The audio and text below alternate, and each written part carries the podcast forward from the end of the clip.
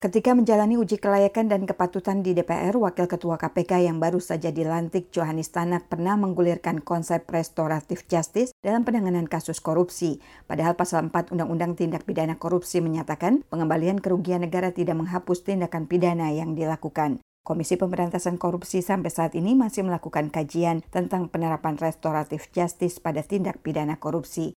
Peneliti di Pusat Kajian Anti Korupsi Universitas Gajah Mada Zainur Rahman kepada VOA Minggu mengatakan, jika ide restoratif justice itu serius dikaji oleh KPK, artinya lembaga anti rasuah itu tidak memahami prioritas. Restoratif justice ujarnya adalah suatu proses penyelesaian di luar hukum dengan mengedepankan mediasi, mencapai titik perdamaian dengan mengutamakan kepentingan korban. Konsep ini tidak dapat diberlakukan pada tindak pidana korupsi karena tindak pidana korupsi itu korbannya masyarakat luas, sangat banyak. Tidak mungkin korban yang sangat banyak tidak bisa diidentifikasi satu persatu itu kemudian didamaikan dengan pelaku. Zainur menekankan korban tindak pidana korupsi itu tidak bisa diwakili oleh aparat penegak hukum karena restoratif justice itu bukan perdamaian antara aparat penegak hukum dengan pelaku, tapi pelaku dengan korban. Secara legal lanjutnya pasal 4 Undang-Undang Tindak Pidana Korupsi menegaskan pengembalian kerugian negara tidak menghilangkan penuntutannya. Artinya penuntutan tetap dilanjutkan walau pelaku sudah mengakui perbuatannya dan mengembalikan hasil kejahatannya. Gagasan memperlakukan restoratif justice dinilai tidak tepat dan malah berbahaya karena meniadakan efek jerah bagi para pelaku atau calon pelaku karena tanpa pemberlakuan konsep itu pun kini banyak kemudahan diberikan pada para narapidana mulai dari remisi hingga pembebasan bersyarat. Namun konsep ini cocok digunakan pada kasus-kasus kecil yang berpotensi untuk memaafkan pelaku seperti gesekan antar warga dan penganiayaan ringan sehingga tidak merusak kohesi sosial. Lebih lanjut Zainur mengatakan ada dua hal yang harus diambil untuk mempercepat pemberantasan korupsi.